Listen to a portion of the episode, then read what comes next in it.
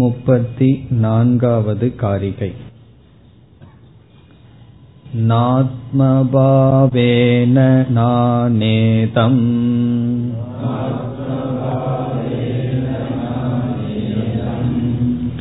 ந ஸ்வேனாபி கதஞ்சன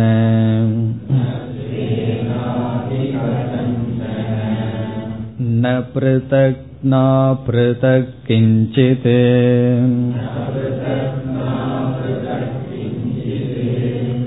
இதி தத்வவிதோ விதுஹ.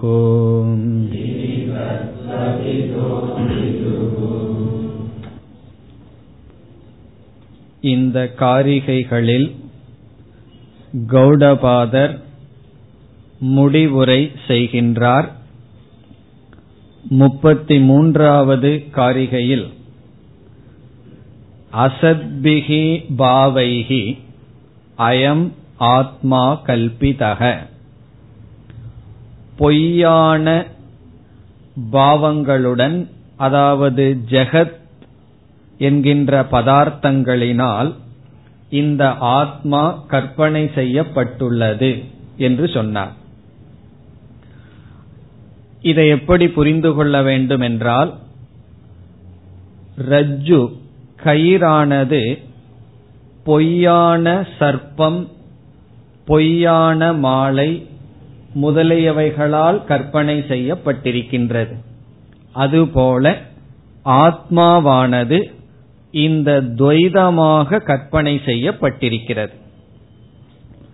இதில் துவைதம் கற்பனை என்பது நன்கு புரிந்துவிட்டால், இல்லாத துவைதத்துக்கு ஆதாரமாகவும் அதிஷ்டானமாகவும் அத்வைதமாகவும் இருக்கின்றது என்ற சொற்கள், ஆத்மாவிடம் பயன்படுத்தப்படுகின்ற சொற்கள், அவைகளும் கல்பிதம் என்று சொல்கின்றார். அடுத்த சொல்லில் அத்வயேனச்ச கல்பிதக. 33வது காரிகையில் அத்வயேன என்றால் அத்வைதம் என்றும் ஆத்மா கற்பனை செய்யப்படுகிறது. அதாவது அதிஷ்டானமாக, ஆதாரமாக, ஒன்றாக இருக்கிறது என்றும் கற்பனை செய்யப்படுகிறது. பிறகு ஆத்மா எப்படி இருக்கிறது என்றால் அது இருக்கிறது, அவ்வளவுதான். அது அத்வைதமாக இருக்கிறதுன்னு எப்பொழுது சொல்ல முடியும்? துவைதமாக ஒன்று இருந்து அதற்குள் ஒன்றாக இருந்தால் அது அத்வைதமாக இருக்கிறதுன்னு சொல்லலாம். துவைதமே இல்லை, மித்யா என்றால், இங்கு அசத் என்றால், அசத் என்று புரிந்து கொண்டால், பிறகு எப்படி இருமையாக இருக்கிறது என்பது பொய் என்றால் ஒன்றாக இருப்பது என்றும் பொய். ஆகவே ஆத்மா ஒன்றாக இல்லை என்று நாம் சொல்லவில்லை, ஒன்றாக அத்வைதமாக என்பது பொய், பிறகு இருத்தல் என்பதே உண்மை. அத்வைதமாகவும் கற்பனை செய்யப்பட்டுள்ளது. பிறகு 2வது வரியில் இந்த பாவங்களெல்லாம், இந்த பதார்த்தங்களெல்லாம் உண்மையில் ஆத்மாவிடம் அத்வைதமாக இருக்கிறது. ஏற்றி வைக்கப்பட்ட அனைத்தும் அதிஷ்டானத்திடம் ஒன்றாக இருக்கின்றது. அதனுடைய பொருள் என்ன? அவைகள் இல்லை, அதிஷ்டானத்திற்கு வேறாக வேறு ஒன்றும் இல்லை. தஸ்மாத் அத்வயதா சிவா. ஆகவே அத்வைதம் என்பது மங்களம், சிவம் என்று சொன்னார். பிறகு 34வது காரிகையில் ஏன் அத்வைதம் சிவம் என்று சொல்லப்படுகிறது என்று சொன்னார். காரணம், அமங்கலத்தை கொடுக்க 2வது வஸ்து இல்லாதது. அமங்கலத்தை கொடுக்க துவைதம் இல்லாத காரணத்தினால் அத்வயதா சிவா அதை கூறினார். இந்த இடத்தில் துவைதமானது ஆத்மாவுடன் சேர்ந்து இருக்கிறதா, ஆத்மாவிடம் வேறுபட்டு இருக்கின்றதா என்று கேட்டால், ஆத்மாவுடன் சேர்ந்தும் இல்லை. ந ஆத்மபாவேன நானா இதம், இதம் நானா, இந்த இருமையானது ஆத்மாவுடன் சேர்ந்து, இதை சமஸ்கிருதத்தில் தாதாத்மியம் என்று சொல்வார்கள். ஆத்மாவுடன் ஒன்றாகவும் இல்லை. பிறகு ஸ்வேன அபி, அது சுதந்திரமாகவும் இல்லை. இதற்கான காரணங்களை எல்லாம் சென்ற வகுப்பில் பார்த்தோம். ஆத்மாவோட சேர்ந்து இல்லாததற்கு காரணம் அனாத்மாவை ஜடம்னு சொல்கின்றோம், ஆத்மாவை சேதனம்னு சொல்றோம். விருத்தமான இரண்டு சேர்ந்து இருக்காது. நீரும் பாலும் சேர்ந்து இருக்கலாம், இரண்டும் ஒரே தன்மையுடன் கூடியது ஓரளவுக்கு. ஆனால் விருத்தமானது இரண்டு சேர்ந்து இருக்காது. ஆகவே துவைதமும் ஆத்மாவும் சேர்ந்து இல்லை. தனியாக இருக்குமா என்றால் இந்த அத்தியாயம் முழுவதும் என்ன செய்தார்? துவைதம் தனியாக இல்லை. அனித்தியத்துவாத், ஆத்யந்தவத்துவாத், திருஷ்யத்துவாத் என்றெல்லாம் சொல்லி துவைதம் இல்லைன்னு நிலைநாட்டினார். ஆகவே இருமை ஆத்மாவுடனோ சுதந்திரமாகவோ கிடையாது. சரி, இந்த இருமைய நம்ம ஒரு வாக்குனால சொல்லி விளக்க முடியுமா என்றால் அதுவும் செய்ய முடியாது. அது தனியாக இருக்கின்றது என்றும் அல்லது ஆத்மாவுடன் சேர்ந்து இருக்கின்றது என்றும் வச்சனம் நம்மால் விளக்க முடியாது. அனிர்வச்சனீயம், அனிர்வச்சனீயம் என்றால் இலக்கணம் கொடுக்க முடியாது. ஒன்றுக்கு லட்சணமே கொடுக்க முடியவில்லை என்றால் அது கிடையாது. இது தத்துவவிதோ விதுகு. இதி என்றால் இந்த தத்துவமானது ஞானிகள் அறிகிறார்கள், தத்துவத்தை அறிந்தவர்கள் இதை அறிகிறார்கள் என்று இந்த 34வது காரிகையுடன் இந்த அத்தியாயத்தினுடைய மைய கருத்தை சாரத்தையும் சொல்லி முடித்து விட்டார். இனி வருகின்ற கடைசி 4 காரிகைகளில் சாதனையை ஆசிரியர் சொல்ல போகின்றார். 35வது காரிகையிலிருந்து 38வது காரிகை வரை இங்கு சொல்லப்பட்ட ஞானத்துக்கான சாதனைகள். இங்கு என்ன கருத்து சொன்னாரோ, ஜெகன் மித்யா என்ற ஒரு கருத்து சொன்னார், பிறகு பிரம்ம சத்தியம் என்று ஒன்று கருத்தும் இருக்கின்றது. இதற்கான சாதனைகளை பேசுகின்றார். இப்பொழுது 35வது காரிகைக்கு செல்வோம். வீதராகபயக்ரோதைஹி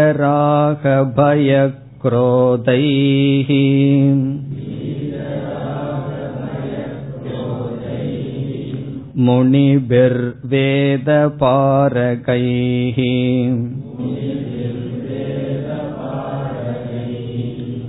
நிர்விகல்போஹ்யம் திருஷ்டஹ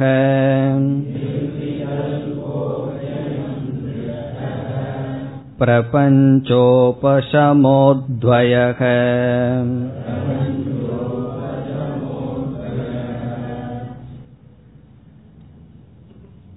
இந்த காரிகையில் சரியான ஞானமும் அந்தகரணத்தில் நல்ல சில பண்புகளும் இருந்தால்தான் இந்த விஷன், இங்கு சொல்லப்பட்ட அறிவானது நமக்கு ஏற்படும். அந்த சரியான ஞானத்திற்கான உபாயத்தையும் இங்கு சொல்கின்றார். இங்கு சொல்லப்பட்டது நமக்கு புரிய வேண்டுமென்றால் ஞானம் தேவை. அந்த ஞானத்தை எங்கிருந்து எப்படி பெற முடியும், எப்படிப்பட்டவனாக இருந்தால் அந்த ஞானத்தை அடைய முடியும் என்று பண்புகள் சிலவற்றை கூறி பிறகு ஞானத்திற்கான உபாயத்தையும் இங்கு கூறுகின்றார். முதலில் ஞானம் உபாயம் என்று கூறுகிறார். பிறகு அந்த ஞானத்திற்கான உபாயமும் பேசப்படுகிறது.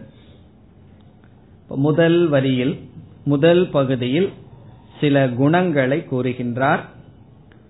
வீத ராக பய குரோதைஹி. வீத என்றால் நீங்கிய, விகதக நீங்கப்பட்ட. எவைகளாம்? ராக பற்று, பயம் குரோதம். பற்று, பயம், குரோதம் முதலியவைகளிலிருந்து விடுபட்ட அந்த கரணத்தை உடையவர்களால் அவர்களினால் தான் இந்த தத்துவம் பார்க்கப்படுகின்றது. இந்த ராகம், பயம், குரோதம் இப்படிப்பட்ட பாவனைகளிலிருந்து விடுபட்டவர்கள். இங்கு அனைத்து ஆசுர சம்பத் என்று சொல்லப்படுவதெல்லாம் எடுத்துக்கொள்ளப்படும். அனைத்து நல்ல குணங்களையும் இங்கு சேர்த்திக் கொள்ள வேண்டும். இப்ப ராகக என்றால் அதற்கு லட்சணம் சொல்கிறார்கள், இஷ்டத்வேன அபிமதே விஷயே பிரீதிகி. பிரீதிகி நாம் வைக்கின்ற அன்பு எதில் என்றால் இஷ்டத்வேன அபிமதே என்று சொல்லப்படுகிறது. இஷ்டமான விஷயத்தில் சொல்லப்படவில்லை, நம்மால் இஷ்டமான விஷயம் என்று கற்பனை செய்யப்பட்ட விஷயத்தில் நாம் வைக்கின்ற பிரீதிகி. இப்ப இஷ்டத்வேன அபிமதே விஷயேனா, உண்மையிலேயே எந்த விஷயம் கூட இஷ்டம் கிடையாது. ஒவ்வொரு விஷயமும் நம்மை பந்தப்படுத்துகின்றது. பிறகு சில விஷயத்துல எனக்கு பற்று வருதுன்னா அதுல இஷ்டத்துவம் கிடையாது, நம்முடைய கற்பனை, நாம ஏற்றி வைக்கப்பட்டது. இது எனக்கு இஷ்டம் அப்படி ஒரு கற்பனை பண்ணி அது மேல வைக்கின்ற பிரீதிகி அன்பானது ராகம். பயம் என்று சொன்னால் அந்த விஷயத்தினுடைய நாச நிமித்தமாக வருவது. நாம விரும்பிய ஒன்று நமக்கு கிடைக்கவில்லை என்றால் வருகின்ற உணர்வு. பிறகு குரோதம் என்பது அதை அடைவதற்கு தடையாக வருவது, அது குரோதம். அதை அடைவதற்கு தடையாக ஏதாவது ஒன்று நின்றால் பிறகு நமக்கு வருவது குரோதம். ஆகவே அனைத்துக்கு மூலம் காமக அல்லது ராகம். ராகம்தான் மூலம், அதிலிருந்து பயம், குரோதம், அசூயா, பொறாமை இவைகள் அனைத்தும் தோன்றுகிறது. இப்படிப்பட்ட பாவனையிலிருந்து விடுபட்ட அந்த கரணத்தை உடையவர்களால், இனி அடுத்த சொல் முனிபிகி, முனிவர்களால். அத பிறகு பார்ப்போம். வேத பாரகைகி. வேத பாரகைகி என்றால் வேதத்தினுடைய சாரத்தை அறிந்தவர்களினால், வேதத்தினுடைய மைய கருத்தை, தாற்பயத்தை உணர்ந்தவர்களால். இந்த வேத பாரகைகி, வேத பாரகன்னு சொன்னா வேதத்தின் கரை கண்டவர்கள் என்பதுதான் தமிழ்ல டிரான்ஸ்லேஷன். கரை கண்டவர்னு சொல்றோம் அல்லவா, இப்படி வேதத்தினுடைய கரை கண்டவர்கள். அதனுடைய அர்த்தம் என்ன? வேதத்தினுடைய தாற்பயத்தை உணர்ந்தவர்கள். இப்ப இதிலிருந்து ஆசிரியர் என்ன காட்டுகிறார்? சாஸ்திரம் என்ற பிரமாணத்தின் துணை கொண்டு ஞானத்தை அடைந்தவர்கள். வெறும் யுக்தி மட்டும் பயன்படுத்தினா எங்க போய் நிற்போம்? சூன்யவாதத்தில் சென்று நிற்போம். யுக்தியே பயன்படுத்தலைன்னா அங்கேயும் போக மாட்டோம். கொஞ்சம் புத்தியை மட்டும் பயன்படுத்தினாலும் போதாது, பயன்படுத்தவில்லை என்றாலும் எங்கும் போக மாட்டோம். பிறகு வேத பாரகைகி, வேதம் என்கின்ற சாஸ்திரத்தை பயன்படுத்தி ஞானத்தை அடைந்தவர்களால், வேதாந்த சிரவணம் செய்தவர்களால். பிறகு முனிபிகி என்ற சொல் மனநசீலைகி என்று பொருள். இங்கு முனிவர்கள் என்றால் மனனம் செய்பவர்களினால். முதல்ல உபனிஷத்தினுடைய சாரத்தை மனதில் வாங்கிக் கொண்டு பிறகு என்ன செய்யணுமாம்? மனனம் செய்ய வேண்டும். அது நம்முடைய ஞானமாக வேண்டும். உபனிஷத் தத்துவமசின்னு சொல்லுது, உபனிஷத் அகம் பிரம்மாஸ்மின்னு சொல்லுதுன்னா உபனிஷத்து மோட்சத்தை அடையும், நம்ம அடைய மாட்டோம். பிறகு என்ன சொல்லணும்? உபனிஷத் சொல்லுதோ இல்லையோ, நான் சொல்கின்றேன் அகம் பிரம்மாஸ்மி, நான் சொல்கின்றேன் சொல்லி தத்துவமசின்னு சொல்லக்கூடாது. நான் சொல்கின்றேன், எனக்குள் சொல்கின்றேன் அகம் பிரம்மாஸ்மி. மனநசீலைகி முனிபிகி, இங்கு முனின்னு சொன்னா மனனம் செய்பவர்களினால். வேத பாரகைகின்னு சொன்னா சிரவணம் செய்தவர்களினால். வேத பாரகைகிங்கிற சொல்லல வேதத்தினுடைய தாற்பயத்தை உணர்ந்தவர்கள். வேதத்தினுடைய தாற்பயத்தை எப்படி உணர முடியும்? என்ன செய்தா உணர முடியும்? சிரவணத்தின் மூலமாகத்தான் உணர முடியும். படனத்தின் மூலமாகவோ அல்லது வேறு மார்க்கம் கிடையாது. இப்ப சிரவணத்தின் மூலமாகத்தான் தொடர்ந்து கேட்க கேட்கத்தான் வேதத்தினுடைய மைய கருத்து நமக்கு புரியும். முதல்ல கொஞ்ச நாள் கேட்டோம்னா ஏதோ சாஸ்திரத்துல பேசியிருக்கு, பல இன்ஃபர்மேஷன் எல்லாம் உள்ள போயிருக்கும். ஆனா பல நாட்கள் பல வருடங்கள் நம்ம தொடர்ந்து கேட்க கேட்கத்தான் நமக்கு என்ன புரியும், வேதத்தினுடைய சாரம் வேதாந்தம், வேதாந்தத்தினுடைய சாரம் ஜீவ பிரம்ம ஐக்கியம் அல்லது ஜெகன் மித்யா பிரம்ம சத்தியம்ங்கிறது. இந்த மைய கருத்து மனதில் நமக்கு பதியும். அப்படி வேதத்தின் துணை கொண்டு அதனுடைய தாற்பயத்தை உணர்ந்தவர்களால், எப்பொழுதும் மனனம் செய்து கொண்டிருப்பவர்களால் இப்படிப்பட்ட துஷ்டமான குணங்களிலிருந்து விடுபட்டவர்களால் இனி இரண்டாவது வரியில் சொல்லப்படும் இந்த ஆத்மா அறியப்படுகிறது. இங்கு சொல்லப்பட்ட தத்துவமானது உணரப்படுகின்றது. வீதராக பயக்ரோதைகிற சொல் அனைத்து நட்பண்புகளுக்கும் உபலட்சணம். உபலட்சணம்னா என்ன, இதிலிருந்து மற்றதையும் நாம் சேர்த்திக் கொள்ள வேண்டும். முனிபிகிங்கிறது மனனம், வேதபாரகைகிறது சிரவணம், வீதராக பயக்ரோதைகிங்கிறது அதிகாரித்துவம். இப்படிப்பட்ட அதிகாரித்துவத்துடன் தகுதியுடன் சிரவணமும் மனனமும் செய்பவர்களினால் என்ன கிடைக்கின்றது, இந்த தத்துவம் உணரப்படுகிறது. இனி ஒரு சாதனையை விட்டுட்டாரே, சிரவணம் மனனம் தான் சொல்லியிருக்காருன்னு சொன்னா அடுத்த ஸ்லோகத்துல சொல்ல போறார் நிதித்தியாசனம் என்ற சாதனையை. இனி இரண்டாவது வரைக்கு வந்தால் நிர்விகல்பக அயம் திருஷ்டக. அயம் என்றால் இந்த ஆத்மா, நிர்விகல்பக, நிர்விகல்பக என்றால் நிர்குணக, விகல்பம் என்றால் பிளவு டிவிஷன், நிர்விகல்பம்னா பிளவுபடாதது, பூர்ணமானது, குணமற்றது, நிர்விகாரமானது. அயம் இந்த ஆத்மா திருஷ்டக, இது அவர்களினால் பார்க்கப்படுகிறது. இப்படிப்பட்டவர்களினால்தான் பார்க்கப்படுகிறது. மனதுல ராகத்வேஷம் எல்லாம் இருந்தா எதை பார்ப்போம், விகல்பத்தை தான் பார்ப்போம். நிர்விகல்பத்தை பார்க்கணும்னா மனதில் நல்ல குணங்கள் இருக்க வேண்டும். நிர்விகல்பக அயம் திருஷ்டக. பிறகு இந்த இரண்டாவது அத்தியாயத்தில் கௌடபாதர் எந்த ஒரு கருத்துக்கு முக்கியத்துவம் கொடுத்தார், ஆத்மா நிர்விகல்பமா இருக்கு அத்வைதமா இருக்குன்னு சொன்னாலும் எந்த ஒரு தத்துவத்துக்கு முக்கியத்துவம் கொடுத்தார், இதனுடைய ஹெட்டிங் ஞாபகம் இருக்கும், வைதத்திய பிரகரணம். வைதத்தியம்னா மித்தியா, எதனுடைய மித்தியா, பிரபஞ்சத்தினுடைய மித்தியாத்துவம். அதை அடுத்த சொல்லில் குறிப்பிடுகிறார்.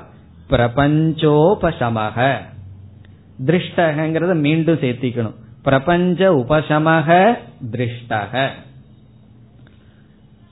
இதுக்கெல்லாம் அர்த்தம் சொல்லக்கூடாது. பிரபஞ்சோபசமக அர்த்தம் என்ன நீங்களும் கேட்க கூடாது, நானும் சொல்லக்கூடாது. காரணம் என்ன, நம்ம படிச்சிருக்கோம், காரணம் தெரியுமல்லவா, ஏற்கனவே இதை நாம் நன்கு படித்துள்ளோம். உபசமகன்னு சொன்னா அபாவக, பிரபஞ்சத்தினுடைய அபாவமும் பார்க்கப்படுகிறது. இந்த பிரபஞ்ச உபசமகங்கிற சொல் ஆத்மாவை இது குறிக்கின்றது. நாந்த பிரக்ஞங்கிற ஸ்லோகத்துல நம்ம பார்த்தோம், அந்த ஆத்மாவுக்கு என்ன லட்சணமாம், எந்த இடத்தில் பிரபஞ்சம் இல்லையோ அது ஆத்மா அல்லது பிரம்ம. சில சமயங்கள் என்ன செய்வோம், பிரம்மங்கிறது பிரபஞ்சத்துக்கு அதிஷ்டானம், பிரபஞ்சத்துக்கு காரணம்னு சொல்லுவோம். வேறு இடத்துல என்ன சொல்றோம், எந்த இடத்துல பிரபஞ்சம் இல்லையோன்னு சொல்கின்றோம். அதனுடைய அர்த்தம் என்னன்னா எல்லாமே திருஷ்டி பேதம்னு சொல்றது. திருஷ்டி பேதம்னு சொன்னா மித்யா சிருஷ்டியை எடுத்துட்டு பார்க்கும் பொழுது பிரம்மத்துக்கு காரணத்துவம் அதிஷ்டானத்துவம்னு கொடுக்கிறோம். மித்யா சிருஷ்டிய மித்தியாங்கிற திருஷ்டியில பார்க்கும் பொழுது பிரபஞ்ச உபசமக திருஷ்டக. ஏன்னா பிரபஞ்சத்தின் மீது ரொம்ப ராகத்வேஷம் இருந்ததுன்னு வச்சுக்கோமே, இந்த பிரபஞ்சத்தினுடைய இல்லாமைய பார்க்க முடியாது. இப்ப பிரபஞ்சத்தில் இருக்கிற தாக்குதல் நமக்கு குறைய குறையத்தான் அதனுடைய இல்லாமையை உணர முடியும். பிரபஞ்ச உபசமக, பிரபஞ்சம் இல்லாத ஆத்ம தத்துவமானது பார்க்கப்படுகிறது. பிறகு அத்வயக, இரண்டற்ற ஆத்ம தத்துவம் பார்க்கப்படுகிறது. எல்லாத்துக்கும் திருஷ்டகங்கிற சொல், நிர்விகல்பக திருஷ்டக, பிரபஞ்ச உபசமக திருஷ்டக, அத்வயக திருஷ்டக. திருஷ்டகன பார்க்கப்படுகிறது. யாரால் அப்படின்னு கேள்வி வரும்பொழுது முதல் வரி, குரோதம் ராகம் பயம் இல்லாதவர்களினால், வேதத்தினுடைய கரையை கண்டவர்களினால், முனிவர்களினால் இது பார்க்கப்படுகின்றது. இப்ப முதல் வரியை நம்ம எப்படி பிரித்துக் கொள்கின்றோம்? முதல் பகுதி அதிகாரித்துவத்தையும், அடுத்த சொல் முனிபிகிங்கிறது மனனம்ங்கிற சாதனையை செய்தவர்கள், வேத பாரகைகி சிரவணம்ங்கிற சாதனையை செய்தவர்களினால் பார்க்கப்படுகிறது. இனி அடுத்தது சந்தேகம் நமக்கு என்ன வரலாம்? பார்க்கப்படுகிறதுங்கிறது சரிதான், அடிக்கடி மறக்கவும் படுகிறதே. முதல்ல பார்க்கப்படுகிறது, பிறகு கொஞ்ச நேரத்துல மறக்கப்படுகிறதே, என்ன செய்யணும்னா நிதித்தியாசனம் பண்ண வேண்டும். அப்படி பண்ணா என்ன பண்ணும்? பார்க்கப்படுவது பார்க்கப்பட்டு கொண்டே இருக்கும், மறக்கப்படாது. ஆகவே அடுத்த காரிகையில் நிதித்தியாசனம் என்ற சாதனையை கூறுகின்றார். 36 தஸ்மாதேவம் விதித்வைனம்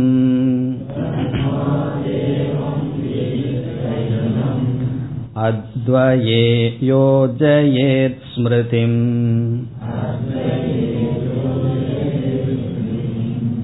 அத்வைதம் சமனுப்ராப்ய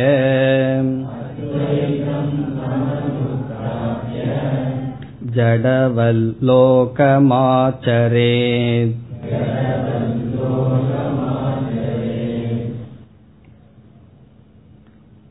இந்த காரிகையில் நிதித்தியாசனம் என்ற சாதனையை செய்பவர்களினால் ஆத்ம தத்துவமானது பார்க்கப்படுகிறது என்று சொல்கின்றார். நிதித்தியாசனம்ங்கிற சாதனை தான் இந்த காரிகையின் சாரம். முதல் சொல் தஸ்மாத், தஸ்மாத் ஆகவே. தஸ்மாத் என்றால் ஆகவே. ஆகவே என்றால் அதற்கு இரண்டு பொருள்கள் கொடுக்கலாம். முதல் பொருள் மித்தியா ஞான தார்டிய சம்ஸ்காரத்தினால் பண்டிதர்களுக்கும் கூட என்ன ஏற்படலாம்? அத்வைதத்தில் தார்டியம் வராமல் இருக்கும். ஆகவே இப்ப மித்யா ஞான சம்ஸ்கார பலத்தினால், மித்யா ஞானம்னு என்ன? இந்த பிரபஞ்சம் சத்தியம்னு நினைக்கிறது மித்யா ஞானம். மித்யாவான ஒன்ன சத்தியம்னு நினைக்கிறது மித்யா ஞானம், பொய்யான அறிவு. அந்த மித்யா ஞான சம்ஸ்கார பலாத், எவ்வளவு பிறவி பொய்யானத உண்மைன்னு நம்ம நினைச்சிட்டு வந்திருப்போம். அப்படின்னா எவ்வளவு பிறவி பிரம்மா நம்மைய சிருஷ்டிக்க ஆரம்பிச்சதிலிருந்து இந்த பிரகரணத்துக்கு வர்ற வரைக்கும் அல்லது புரிகிற வரைக்கும் என்ன பண்ணிட்டு இருந்திருக்கோம்? மித்யா ஞானம்தான் நமக்கு இருந்தது. அது எப்படி இருக்கும்னா சம்ஸ்காரம் ரொம்ப திருடமாக இருக்கின்றது. ஆகவே விளக்காசிரியர் கூறுகிறார் பண்டிதானாமபி, பண்டிதர்களுக்கும் கூட. அப்படின்னா என்ன? என்னதான் சாஸ்திரம் படிச்சாலும் அத்வைதே தார்டியம் ந சித்தியதி, அத்வைதத்தில் திருடம் என்ற நிலை வராது. தார்டியம்னா திருடமாக இருக்கின்ற நிலை வராது. தஸ்மாத் ஆகவே. ஆகவேன்னு சொன்னா என்னதான் சாஸ்திரம் படிச்சு அறிவு பூர்வமாக புரிந்து கொண்டாலும் புத்தியில் அத்வைதம் இருக்கின்றதே தவிர சித்தத்தில் அத்வைதம் இருக்காது. சித்தம்னு என்ன? நம்மளுடைய மெமரி, நம்முடைய மனசுல அத்வைதம் இருக்காது. நம்ம புத்தியோட அதிக நேரம் இருக்கிறோமா மனசோட இருக்கிறோம்னா என்று கேட்டால், நம்ம சாதாரணமா விட்டுட்டா நம்ம மனசோட தான் இருப்போம், புத்தியோட இருக்க மாட்டோம். புத்தியோட எப்ப இருப்போம்னா ஒரு சூழ்நிலைகள் எல்லாம் வந்ததுன்னா அந்த சூழ்நிலைகளினால நம்ம புத்தியில அபிமானம் வச்சு புத்தியில் இருப்போம். இப்ப யாராவது வந்து நம்ம கிட்ட ஒரு தத்துவத்தை சொல்லுங்கன்னு கேட்டுட்டாருன்னு வைத்துக் கொள்வோமே, அப்ப என்ன பண்ணுவோம்? அவர்கள் சிஷ்யர்களாக மாறிவிட்ட காரணத்தினால் அந்த சூழ்நிலையில நம்ம வந்து புத்திக்கு போய் புத்தியிலிருந்து பேசிட்டு இருப்போம். அப்ப பேசுறதெல்லாம் தெளிவா இருக்கும், பிரம்மனிஷ்டனை போல் இருக்கும். அவர்கள் போனதற்கு பிறகு சாதாரணமா இருக்கும்போது என்ன பண்ணிடுவோம்? நம்மளுடைய அபிமானம் மனதிற்கு வந்துவிடும். இப்ப நாம யார் அப்படிங்கிறது புத்தியில எவ்வளவு விஷயத்தை சேகரித்து கொண்டோம் என்பதை பொறுத்து அல்ல, அதுல எவ்வளவு வேணாலும் ஸ்டோர் பண்ணி வைக்கலாம். எந்த அளவுக்கு மனதுல அந்த விஷயத்தை செலுத்தியுள்ளோம் என்பதுலதான் நம்மளுடைய வாழ்க்கையே. அதனாலதான் இங்க சொல்றார், பண்டிதர்களுக்கும் கூட சம்ஸ்கார பலத்தினால் அத்வைதத்தில் நிச்சயம் தார்டியம் இருக்காது. அத்வைதம் புரிந்து விட்டது, ஏன்னா ரெண்டு சாதனை பண்ணிட்டார்களே, சிரவணம் பண்ணியாச்சு, மனனம் பண்ணியாச்சு. ஆனால் புதிதாக அறிவு தேவையில்லை, அந்த அறிவில் தார்டியம் தேவை. ஏன் தேவைன்னா, அறிவுக்கு விரோதியாக நம்முடைய மனதில் இருக்கின்ற சம்ஸ்காரங்கள், துவைத வாசனைகள். ஆகவே என்று பொருள். அப்ப தஸ்மாத் என்றால் சிரவண மனனத்தினால் அறிவை அடைந்த போதிலும், பண்டிதர்களாக இருந்த போதிலும், சம்ஸ்கார பலத்தினால் மீண்டும் அறிவு பார்க்கப்பட்டது, மறைக்கப்படலாம். ஆகவே என்று பொருள். இதனுடைய அர்த்தம் என்ன? ஆகவேன்னு சொன்னா நிதித்தியாசனம் தேவை, சிரவண மனனம் போதாது. இனி இரண்டாவது பொருள், ஆகவே அப்படின்னு சொல்றதற்கு அத்வைதம் சிவம் தஸ்மாத், அத்வைதமானது மங்களமாக இருக்கின்ற காரணத்தினால். இப்ப தஸ்மாத் ஆகவேனா ஒரு வார்த்தையை சேர்த்திக்கணும், எதனால் எஸ்மாத்ங்கிற வார்த்தையை சேர்த்தனும். முதல் பொருள் பார்த்தோம், எஸ்மாத் வாசனா வசாத், யாது காரணத்தினால் வாசனைகள் இருக்கின்றதோ, திருட சம்ஸ்காரங்கள் இருந்தனவோ, அதனால் நிதித்தியாசனம் செய்ய வேண்டும். இரண்டாவதாக நாம் பார்ப்பது எஸ்மாத் அத்வைதம் சிவம் தஸ்மாத், அத்வைதந்தான் சிவமாக இருக்கின்றது, அத்வைதந்தான் அபயமாக இருக்கின்றது. ஆகவே என்ன பண்ணணுமா? ஏவம் விதித்வா. ஏவம் என்றால் இங்கு சொன்னபடி. என்ன, நான் நிதித்தியாசனம் பண்ண போறேன்னு சொல்லி தப்பா புரிஞ்சுட்டு போய் நிதித்தியாசனத்தில் ஆரம்பிச்ச எப்படி இருக்கும்னா, ஆகவே ஏவம் விதித்வா, இங்கு சொன்னபடி சரியாக தெரிந்து கொண்டு. எதை? ஏனம் விதித்வா ஏனம், ஏனம்னா ஆத்மாவை, ஆத்ம தத்துவத்தை. ஏனம்னா இதை அர்த்தம், இதைனா ஆத்மாவை, ஆத்மானம். இப்ப ஏவம் இவ்விதம் இங்கு உபதேசம் செய்தபடி அறிந்து ஆத்மாவை. பிறகு என்ன செய்ய வேண்டுமாம்? அத்வைதே, அத்வைத தத்துவத்தில் யோஜயேத் ஸ்மிருதி. ஸ்மிருதி என்றால் இங்கு மனம், சிந்தா, நம்முடைய சிந்தனைகள், நம்முடைய எண்ணங்கள். யோஜயேத் பொருத்த வேண்டும், நம்முடைய ஸ்மிருதியை பொருத்த வேண்டும், நம்முடைய மனதை. இங்கு ஸ்மிருதி என்றால் மனக, சித்தம், நம்முடைய மனதை, நம்முடைய எண்ணங்களை யோஜையே பொருத்த வேண்டும். எங்கு? அத்வைதே, அத்வைதத்தில் பொருத்த வேண்டும், அத்வைத தத்துவத்தில் பொருத்த வேண்டும். அதாவது ஒவ்வொரு துவைதமும் நமக்கு எதை கொடுக்கும்னா, முன்னாடி ஒவ்வொரு துவைதமும் நமக்கு ராகத்வேஷத்தை கொடுக்கும். ஒவ்வொரு துவைதத்தை நம்ம பார்க்கும் பொழுதும் அந்த துவைதத்துல மூழ்கி விடுவோம். இந்த ஞானம் வந்ததற்கு பிறகு இந்த உலகம் எப்படி மாறணும்னா, ஒவ்வொரு துவைதமும் வரும்பொழுது நமக்கு அது அத்வைதத்தை தான் ஞாபகப்படுத்தணும். ஒவ்வொரு பொருளை பார்க்கும் பொழுதும் அது பொய் அப்படிங்கறத ஞாபகப்படுத்தணும். அதற்கு முன்னாடி எப்படின்னா, ஒவ்வொரு பொருளும் அதனுடைய மெய்மையை ஞாபகப்படுத்தி வந்தது. இந்த ஞானத்திற்கு பிறகு ஒவ்வொரு பொருளை பார்க்கும் பொழுதும் அதனுடைய பொய்மைதான் மனதிற்கு வர வேண்டும். அதைத்தான் சொல்றார், அத்வைதே ஸ்மிருதிம் யோஜயேத். இந்த ஸ்மிருதிங்கிறத மனம்னு பார்த்தோம்.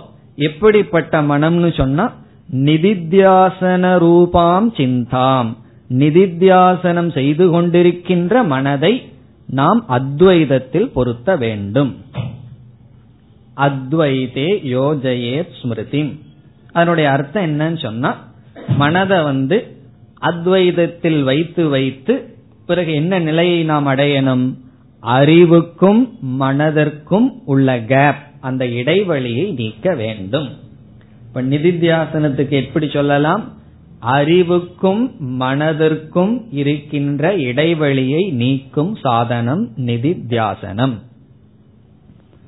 நான் எதை தெரிஞ்சிருக்கிறேனோ அதற்கும் நான் எப்படி இருக்கின்றேனோ அதற்கும் முரண்பாடு இல்லாமல் செய்தல். நான் எப்படி இருக்கிறேன்னு சொன்னா நான் என்ன செய்து கொண்டிருக்கின்றேனோ, எதை பேசுறனோ, எப்படி பார்க்கிறனோ, எப்படி சிந்திக்கின்றேனோ அதற்கும் அறிவில் நான் எதை சத்தியம் என்று கிரகித்து கொண்டேனோ அதற்கும் முரண்பாடு இல்லாமல் இருத்தல். இம்சப்படுத்தக் கூடாதுன்னு சொன்னா என்ன அர்த்தம்? அந்த அறிவில் நாம் நிற்க வேண்டும். இல்லைன்னா வேற யாரு நம்ம இம்சப்படுத்தவே வேண்டாம். நம்முடைய ஒவ்வொரு சிந்தனைகளும் நம்மையே அது ஹிம்சைப்படுத்தும். அப்படி கடைசியா இந்த அகில உலகத்தையும் ஒருவன் முடிவு பண்றான், நான் அஹிம்சைங்கிற விரதம் எடுத்துக்கிறேன், அகில உலகத்திலையும் எந்த ஜீவராசிக்கும் நான் ஹிம்சை பண்ண மாட்டேன்னு ஒருத்தன் விரதம் எடுத்துட்டான்னா, அதுபடி அவன் இருந்தான்னா அதுக்கு பகவான் கொடுக்கிற பலன் என்ன தெரியுமோ? அவன் அவனை ஹிம்சைப்படுத்த மாட்டான். அதான் பகவான் கொடுக்கிற பலன். இந்த அகில ஜீவராசிகளையும் நான் ஹிம்சப்படுத்த மாட்டேன்னு ஒரு விரதம் எடுத்து அப்படி இருந்தோம்னா கடைசியில் என்ன பண்ணுவோம்னா நம்மையே நாம் ஹிம்சைப்படுத்த மாட்டோம். காரணம் என்ன? ஸ்மிருதியும் ஞானமும் ஐக்கியமாகி விட்டது. அத ரெண்டாவது வரியில சொல்றார், அத்வைதம் சமனு பிராப்ய. அத்வைதம், அத்வைதத்தை, அத்வைத தத்துவத்தை சம் அணு பிராபிய, நன்கு அடைந்தவனாக. இப்ப புத்தியிலிருந்து இறங்கி வந்துடுது அத்வைதம். எங்க இறங்கி வந்துடுது? மனதுக்கு இறங்கி வந்து விட்டது. சமணு பிராபிய, நன்கு அதை அடைந்தவனாக. இந்த பகுதி எதை குறிக்கின்றது? நிதித்தியாசனத்தினுடைய பலனை அடைந்தவனாக. நிதித்தியாசனம் பண்ணி அதனுடைய பலனையும் அடைந்ததற்கு பிறகு இப்ப அந்த சந்தேகம் நமக்கு வரலாம் அல்லவா? ஒவ்வொரு சாதனை கையில் இருக்கிற வரைக்கும் சரி, இந்த சாதனைக்காக நம்ம வாழணும், இந்த சாதனைய செய்யலான்னு இருப்போம். இப்ப கற்பனை பண்ணி பார்ப்போமே, நிதித்தியாசனம் பண்றதுக்கு முன்னாடி மனனம், அதற்கு முன்னாடி சிரவணம், அதற்கு முன்னாடி ரொம்ப இருக்கு. அதிகாரித்துவத்தை அடைகிறதுக்கே அது பெரிய விஷயம், கஷ்டப்பட்டு அதிகாரித்துவத்தை தகுதியை அடைஞ்சிடறோம். அதற்கு பிறகு என்னன்னா சிரவணம் பண்ணுன்னு சாஸ்திரம் சொல்லுது, அதையும் பண்ணி பாத்துறோம். பிறகு மனனமும் பண்ணியாச்சு, நிதித்தியாசனமும் பண்ணி முடிச்சாச்சு. அதுக்கப்புறம் என்ன பண்றது, எப்படி இருக்கிறதுன்னு ஒரு பெரிய சந்தேகம் வரும் அல்லவா? அதை இங்க கௌடபாதர் கூறுகிறார்.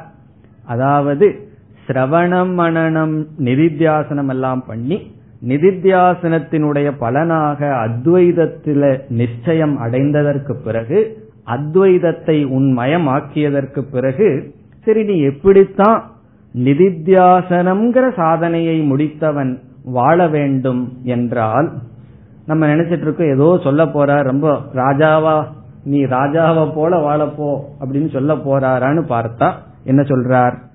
ஜடவத் லோகம் ஆச்சரேத், ஒரு ஜட வஸ்துவ போல உலகத்தில் இரு.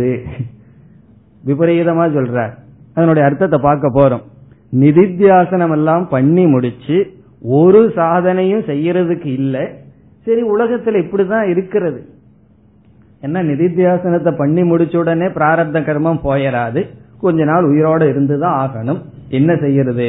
இப்ப நிதித்தியாசனமும் செய்து முடித்தவன் எப்படி வாழ வேண்டும்?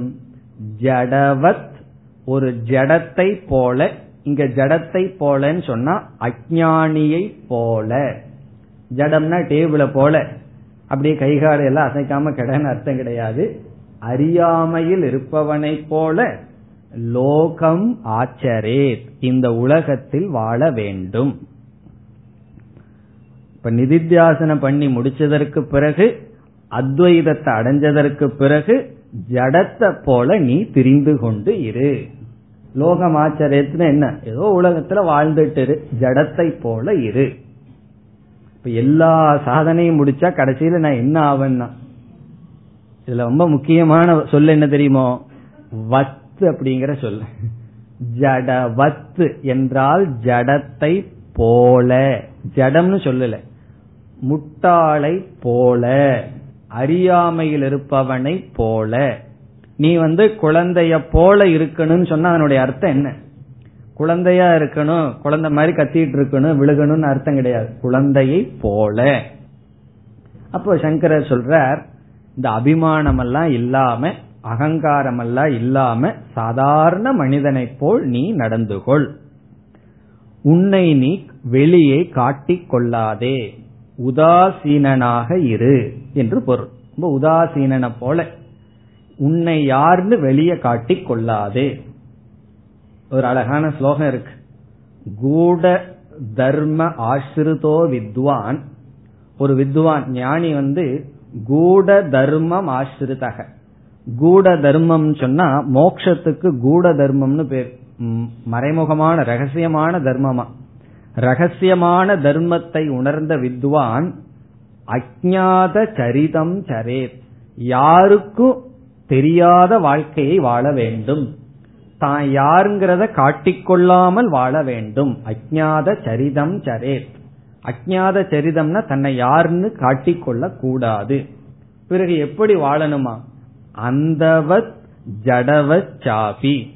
அந்தவத் என்றால் குருடனை போல, ஜடவத் என்றால் ஜடத்தை போல, மூக்கவச்ச, மூக்கவச்னா ஊமையை போல, மகீம் சரேத், இந்த பூமியில சஞ்சாரம் பண்ணணும். குருடனை போல, பிறகு ஜடத்தை போல, அறிவில்லாதவனை போல, மூக்கவத் ஊமையை போல, மகீம் சரேத், இந்த உலகத்தில் வாழ வேண்டும். இதனுடைய அர்த்தம் என்னன்னு சொன்னா, பொதுவா தாழ்ந்த விஷயங்கள் அல்லது அதர்மமான விஷயங்களை தான் மனிதர்கள் மறைப்பார்கள். இப்ப ஒருவர் தனியா போய் சாப்பிடுறாருன்னு வச்சுக்குவோமே, யாருக்கும் தெரியாம ஏதோ சாப்பிடுறாருன்னு என்ன அர்த்தம்? அவர் ஏதோ சாப்பிடக்கூடாத சாப்பிடுறாருன்னு அர்த்தம். எல்லாரிடமும் நான் வெஜிடேரியன் தான் சாப்பிடுவேன்னு சொல்லி தனியா வேற ஏதோ சாப்பிடுறாரு, ஆடோ மாடோ சாப்பிடுறாருன்னு அர்த்தம். அப்போ பொதுவா எதை மனிதர்கள் மறைப்பார்கள் சொன்னா, தாழ்ந்த விஷயத்தையும் அதர்மமான விஷயத்தையும் தான் மறைப்பார்கள். ஆனா உயர்ந்த விஷயமும் மறைப்புக்கு உரியது. நம்ம செய்கின்ற தபஸ் இருக்கே, அதுவும் மறைப்புக்குரியது. நம்முடைய ஞானத்தையும் மறைஞ்சு இருக்கணும். நீ உன்னை யாரிடமும் காட்டிக் கொள்ளாதே. நான் ஞானி, நான் நிதித்தியாசனத்தையும் பண்ணி முடிச்சுட்டேன், நீங்க எல்லாம் சம்சாரிகள், இப்படி எல்லாம் சொல்லிட்டு இருக்காத. நீ உன்னை நீ மற்றவர்களுக்கு நிரூபிக்க முயற்சி பண்ணாதே. ஒரு சம்சாரத்தில் ஒரு விதம் என்ன தெரியுமோ, மற்றவர்களிடம் நம்ம நிரூபிக்கிறது ஒரு விதமான சம்சாரம். நீ உன்னை யாருகிட்டையும் நிரூபிக்காதே, யாரோ உன்னை எப்படியோ சொல்லட்டும். நீங்க கிளாஸுக்கு வர்றதுனாலயே சில பேரெல்லாம் கிடைக்கும், ஜடம், அறிவில்லை, இதெல்லாம் கிடைக்கும், பொறுப்பில்லை, உதாசீனம், இப்படி பேரெல்லாம் கிடைக்கும். கௌடபாதர் சொல்றாரு, அது கிடைக்கணும், கிடைக்க கிடைக்க அது நம்ம மாலையா எடுத்துக்கணும். ஏன்னா கௌடபாதரே சொல்லியிருக்காரு ஜடவத்துன்னு சொல்லி.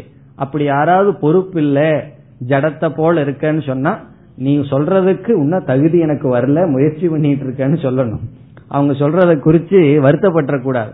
பொறுப்பு இல்லாம இருக்கிறீர்கள், நீங்க தப்பா செய்கிறீர்கள், எதெல்லாம் நம்மளே தூற்றுகிறார்களோ அதெல்லாம் கேட்டுட்டு இந்த அளவுக்கு தகுதி வர்றதுக்கு முயற்சி பண்ணிட்டு இருக்கன்னு சொல்லணும்.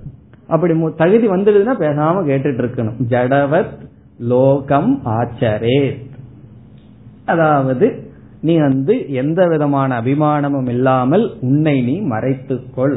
அது ஒரு ஞானி அடிக்கடி சொல்லுவார், உன்னை நீ மறைத்துக்கொள், உன்னை நீ வெளிக்காட்டி கொள்ளாதே.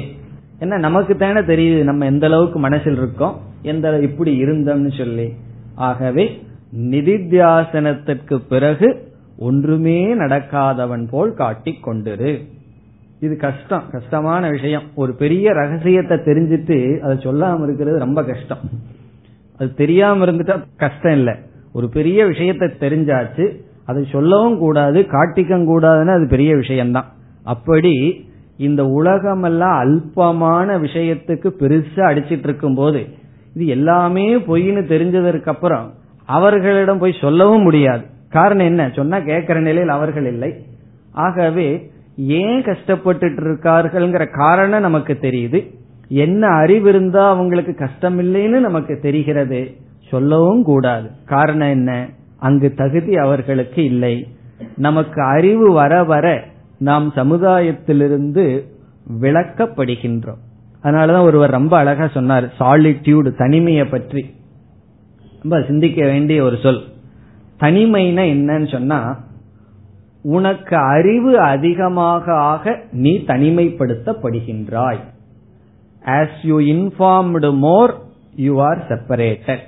நமக்கு அறிவு வர வர நாம் தனிமைப்படுத்துகின்றோம். காரணம் என்னன்னா, நம்ம மேலான அறிவுக்கு அல்லது ஆழ்ந்த அறிவுக்கு போக போக அதை பகிர்ந்து கொள்ளவோ அதை புரிந்து கொள்வதற்கு ஆட்கள் குறைஞ்சிட்டே இருப்பார்கள். ஒரு சினிமாவை பத்தி பேசணும்னா பேசுறதுக்கு ரொம்ப ஆள் இருக்கும், டிஸ்கஸ் பண்றதுக்கெல்லாம். மேலான கருத்து வர வர பேசுறதுக்கு ஆளே இருக்காது. அதனால சில பேருக்கு கிளாஸுக்கு வர்றவங்களுக்கு ஒரு கஷ்டம், இதையெல்லாம் பேசுறதுக்கு வீட்டுல ஆளே இல்லையேன்னு சொல்லி. யாராவது இருந்தா சத்சங்கம் பண்ணலான்னு சொல்லி, வீட்டுல இருக்காட்டி இருக்கிறவர்களிடம் செல்லணும் சத்சங்கத்துக்கு கொஞ்ச நாள். பிறகு நமக்கு பக்குவம் வர வர என்ன ஆகும்னா, நம்ம கருத்தை பேசுறதுக்கும் கேட்கறதுக்கு ஆள் இல்லைன்னு நம்மை தனிமைப்படுத்தப்படுகின்றோம். அப்ப எப்படி இருக்கும்னா, ஜடவத். நிதித்தியாசனத்திற்கு பிறகு நம்மளுடைய சாதனை ஜடத்தை போல. இனி அடுத்த காரிகையில் நிதித்தியாசனமும் செய்து முடித்து ஜடத்தை போல் இருப்பவனை விளக்குகின்றார். அவனுக்கு என்ன சாதனைன்னு சொல்றார். நிதித்தியாசனத்தையும் முடித்தவனுக்கு என்ன சாதனை? எல்லாத்தையும் முடிக்கிறார். சிரவணம் அதிகாரித்துவத்தையும் சொன்னார், வீதராக பயக்ரோதைகேன்னு.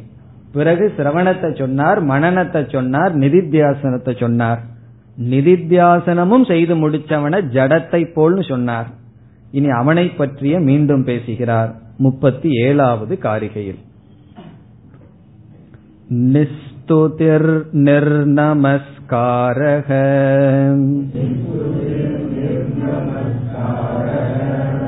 நிஸ்வதாகார ஏவச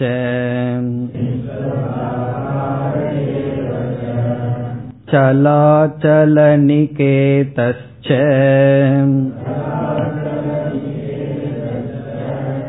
யதிர்யாத்ருசிகோ பவேத்.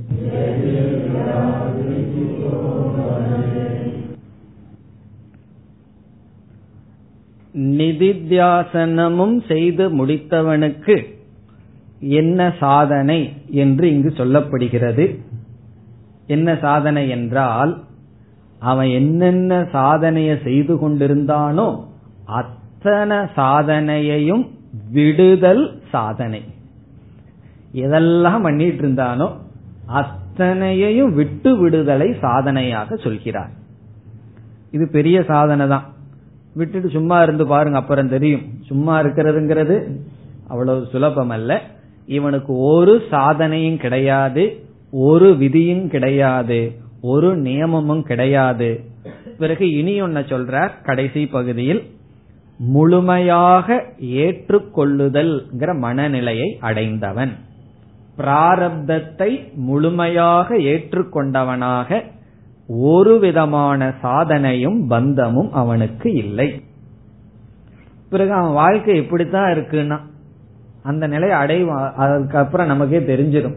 நிதித்தியாசனத்தை முடிப்போம், பிறகு என்ன அவனுடைய நிலைன்னு நமக்கு புரியும். அவனுடைய நிலை என்னன்னா திருப்தி, திருப்தியா அகம் விரக்ஷஸ்ய ரேரிவா அப்படின்னு உபனிஷத் சொன்னது போல அவனுக்குள்ள சொல்லிட்டு இருப்பான். என்னதான் அவன் பண்ணிட்டு இருப்பான்னா அது அவனுக்கு தான் தெரியும். அல்லது அப்படி போய் பார்ப்போம் என்னதான் நம்ம பண்ணுவோம்னு சொல்லி. அவனுக்கு என்ன சாதனையா? ஒரு சாதனை இல்லைன்னு சொல்றார். முதல் சொல் நிஸ்துதிஹி. நிஸ்துதிகின்னு சொன்னா அவன் அனைத்து பிரேயர் அனைத்து பிரார்த்தனைகளையும் விட்டவன். நிஸ்துதிஹி எல்லாவிதமான பிரார்த்தனைகளையும் விட வேண்டும். கவனமா எழுதணும், கவனமா புரிஞ்சுக்கணும். இதெல்லாம் யாருக்கு? நிதித்தியாசனத்தையும் பண்ணி முடிச்சவனுக்கு. நிஸ்துதினா பரவாயில்லையே இன்னிலிருந்து ஆரம்பிச்சிடறேன்னு விட்டுறக்கூடாது.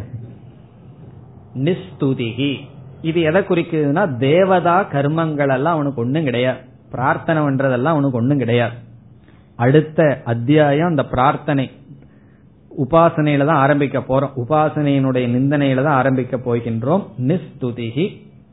பிறகு நிர்நமஸ்காரக. நிர்நமஸ்காரகன்னா அவனுக்கு ஒரு நமஸ்காரமும் கிடையாது. இதனுடைய பொருள் என்னன்னு சொன்னா அவனுக்கு ரிஷி கர்மங்கள் எல்லாம் கிடையாது. ரிஷி யஜ்ஞம் எல்லாம் அவன் எத்தனையோ பண்ணிட்டு இருந்தான், அதெல்லாம் கிடையாது. அல்லது எந்த விதமான ரிச்சுவல்ஸும் கிடையாது, எந்த விதமான யாகங்கள் பூஜைகள் எல்லாம் அவனுக்கு கிடையாது. நிஸ்துதிகின்னு சொன்னா பிரார்த்தனை, எந்த விதமான பிரார்த்தனையும் அவனுக்கு கிடையாது. நிர்நமஸ்காரக எந்த விதமான நமஸ்காரமும் அல்லது ரிஷி சம்பந்தமானதோ அல்லது சாஸ்திரம் படிக்கிறதோ சாஸ்திரத்தை எடுத்து சொல்லணுங்கிறதோ ஒன்னும் கிடையாது. பிறகு அவன் ஏன் செய்யறான்னா அது அவனுடைய இஷ்டம், செய்யறதுனா செய்யலாம், இல்லைன்னா இல்ல, விதியெல்லாம் கிடையாது. அடுத்தது நிஸ்வதாகாரக. நிஸ்வதாகாரகன்னு சொன்னா பித்ருகளுக்கான கர்மங்கள் எல்லாம் அவனுக்கு ஒன்றும் கிடையாது. ஞானத்தை அடைஞ்சதற்கு பிறகு, ஞான நிஷ்டை அடைஞ்சதற்கு பிறகு பித்ருகளை குறிச்சு அவன் செய்யறதெல்லாம் ஒன்றும் கிடையாது. நிஸ்வதாகார ஏவச்ச. சரி, இப்படி எல்லாம் பண்ணிட்டு இருக்கிறவன் எங்கதான் அவன் இருப்பான் என்றால் அடுத்த வரியில சொல்றார், பிராரப்தத்தினுடைய கர்மத்துல ஷரீர அபிமானம் இருக்கும் பொழுது ஷரீரத்துல அபிமானம் வச்சிருப்பான். பிறகு என்ன சாப்பிடும் போதோ விவகாரம் பண்ணும் போதோ உடல்ல அவனுக்கு அபிமானம் இருக்கும், அதனுடைய அர்த்தம் அகங்காரத்தை கையாண்டுட்டு கொண்டிருப்பான். பிறகு மீதி நேரத்தில எல்லாம் அத்வைதமான ஆத்மாவிடம் அவனுடைய சிந்தனை இருக்கும். அப்ப அவனுக்கு ரெண்டு வீடு இருக்கான், ஒன்னு உடல், இனி ஒன்னு ஆத்மா. இந்த உடலுக்கு வருவான், விவகாரம் பண்ணுவான், மீதி நேரத்தில் ஆத்ம தத்துவத்திடம் இருப்பான். அது சொல்லப்படுகிறது. சலாச்சல நிகேதக. இப்படி ஒரு கவிஞர் மாதிரி சொல்றார், திடீர்னு கௌடபாதர் ஒரு பொய்ட்டா மாறிட்டார். சலாச்சல நிகேதக. நிகேதகனா வீடுன்னு அர்த்தம், வீடுன்னு வசிக்கிற இடம் நிகேதக. அவனுக்கு வசிக்கிற இடம் ரெண்டு இருக்கான். சலம் அப்படின்னா சரீரம், அச்சலம்னா பிரம்ம. ஒன்னா உடம்புல இருப்பான், இல்ல பிரம்மத்தோடு இருப்பான். சல அச்சல நிகேதக. எப்ப அவன் உடம்புல இருப்பான்?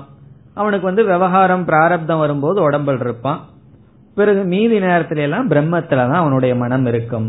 சல அச்சல நிகேதக. இவன் யாருன்னா எதிஹி. எதிஹினா இங்க முக்தன். இந்த முக்த புருஷன் யாத்ரிச்சிகஹ பவேத். யாத்ரிச்சிகஹன்னு சொன்னா பிராரப்தத்தினால் வருவதை ஏற்றுக்கொண்டவனாக வாழ்கின்றான். டோட்டல் அக்செப்டன்ஸ் சொல்றது. யாதிருச்சிக்காக எதிர்ச்சையா கிடைப்பதில் மகிழ்ந்து வாழ்கின்றான். எனக்கு இதுதான் வேணுங்கிற நிபந்தனை அவனுக்கு கிடையாது. எதிர்ச்சையாக கிடைப்பதில், எதிர்ச்சையாக கிடைக்கிறதுனா அவனுடைய பிராரப்தத்தில் என்ன கிடைக்குதோ அதில் மகிழ்ந்து வாழ்கின்றான். பிராரப்தத்தினால் வருவதை அவன் ஏற்றுக்கொண்டு நீதி வாழ்க்கையை கழிக்கின்றான், நடத்துகின்றான். அவனுக்கு ஒரு விதமான சாதனையும் கிடையாது. இதெல்லாம் கவனமாக புரிந்து கொள்ள வேண்டும். யாருக்குங்கிறது முக்கியம். நிதித்தியாசனமும் செய்து முடித்தவனுக்கு, ஞான நிஷ்டை அடைந்தவனுக்கு ஒரு விதியும் கிடையாது. பிறகு இப்படியெல்லாம் சொன்ன உடனே சில சமயம் நமக்கு என்ன தோணும், நம்ம உண்மையிலேயே நிதித்தியாசனத்தினுடைய பலனை அடையாமையே சில பிரம வந்துடும், நம்மளும் அடைஞ்சிட்டோமோ. அது ஞானாபாசம், முக்தி ஆபாசம்னு சொல்றது, அடையாமையே அடைஞ்சிட்டதாக. அதனால கடைசி ஸ்லோகத்தில் என்ன பண்றார், ஒரு எச்சரிக்கை விட்டு முடிக்கின்றார். இந்த நிதித்தியாசனத்தினுடைய பலனை நான் அடைஞ்சிட்டேன்னு சொல்லி ஏமாந்தராத, கொஞ்சம் கவனமா இருன்னு சொல்லி எச்சரிக்கையுடன் முடிக்கின்றார். 38வது காரிகை. தத்வமாத்யாத்மிகம் திருஷ்ட்வா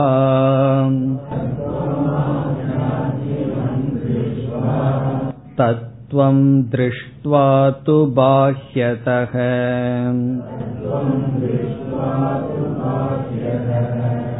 தத்விபூதஸ்ததா ராமஹ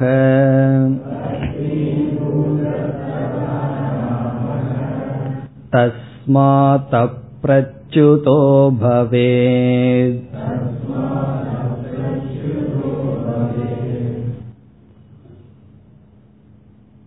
இங்கு அப்ரமாதக என்ற சாதனையை கூறுகின்றார். பிரமாதக என்றால் கவனக்குறைவு, அப்ரமாதக என்றால் கவனக்குறைவாக இருக்கக்கூடாது. அப்ரமத்ததாபவதி யோகோஹி பிரபவாப்யயம்னு கட்டோபனிஷத்துல சொல்லியிருக்கு. இந்த நிதித்தியாசனம்ங்கிற இடத்துல வரும்பொழுது தியானம்ங்கிறது வீழ்ச்சிக்கும் உயர்வுக்கும் அது போய் போய் வரும். அந்த இடத்துல ரொம்ப கவனமாக இருக்க வேண்டும். அப்ரமத்தக பவ என்று உபனிஷத்தில் கவனமாக இருக்க வேண்டும், எச்சரிக்கையாக இருக்க வேண்டும்.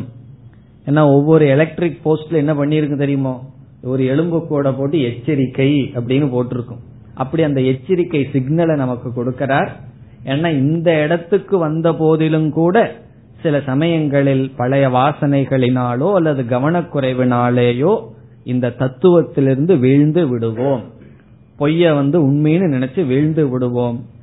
ஆகவே எப்படி முடிக்கின்றார்? கவனமாக இருக்க வேண்டும்னு முடிக்கின்றார்.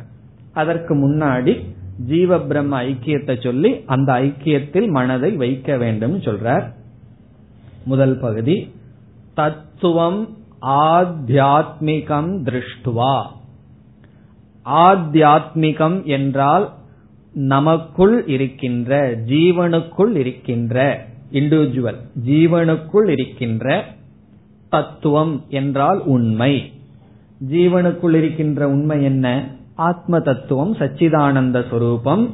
திருஷ்டுவா அதை முதலில் உணர்ந்து, பார்த்து, அறிந்து. முதல்ல என்ன செய்யணும்? தொம்பத விசாரம் பண்ணணும். தொம்பத விசாரம்னா நான்கிற சொல்லினுடைய பொருள் என்ன? ஆத்யாத்மிகம் தன்னுடைய தத்துவத்தை அறிந்து. இப்ப ஆத்யாத்மிகம்னா தன்னுடைய ஜீவாத்மாவினுடைய தத்துவத்தை முதலில் தெரிந்து நிச்சயம் செய்து பிறகு என்ன செய்யணுமாம்? தத்துவம் திருஷ்டுவாத்து பாஹ்யதக. பாஹ்யதக என்றால் பிரபஞ்சத்தினுடைய, ஈஸ்வரனுடைய தத்துவத்தையும் அறிந்து, தத்பதத்தினுடைய லட்சியார்த்தத்தை அறிந்து. பாஹ்யதகன வெளியே இருக்கின்ற தத்துவம் திருஷ்டுவா. இப்ப பாஹ்யதக வெளியே உள்ள. இங்க ஆத்யாத்மிகம் சொன்னார், இது ஆதி தெய்வீகம் அல்லது ஆதி பௌத்திகம். வெளியே என்ன இருக்குன்னா ஜெகத் இருக்கு, ஜெகத்துக்கு காரணமா ஈஸ்வரன் இருக்கார், அவருடைய தத்துவம் என்ன என்று வெளியே உள்ள தத்துவத்தை அறிந்து. இப்ப பாஹ்யதக தத்துவம் திருஷ்டுவா, நமக்குள்ள என்ன தத்துவம் இருக்குன்னு தொம்பத விசாரம் பண்ணி உணர்ந்து, வெளியே என்ன தத்துவம் இருக்குன்னு தத்பத விசாரம் செய்து அதையே உணர்ந்து. எப்படி உணரணும்னு இவர் சொல்லல, அதெல்லாம் அவருக்கு இங்கு சொல்லப்பட்டு விட்டது. உள்ள இருக்கிற ஆத்ம தத்துவமும் வெளியே இருக்கின்ற அனைத்துக்கும் ஆதாரமா இருக்கிற பிரம்ம தத்துவமும் ஐக்கியம் என்று உணர்ந்து பிறகு என்ன செய்யணுமா? அடுத்தது அழகான சொல் தத்வீபூதக. தத்வீபூதகன அந்த தத்துவ சொரூபமாகவே ஆனவனாக. தத்வீபூதகன அதிலேயே அந்த சொரூபம் ஆனவனாக, அந்த ஞானத்திலேயே ஊறியவனாக அர்த்தம்.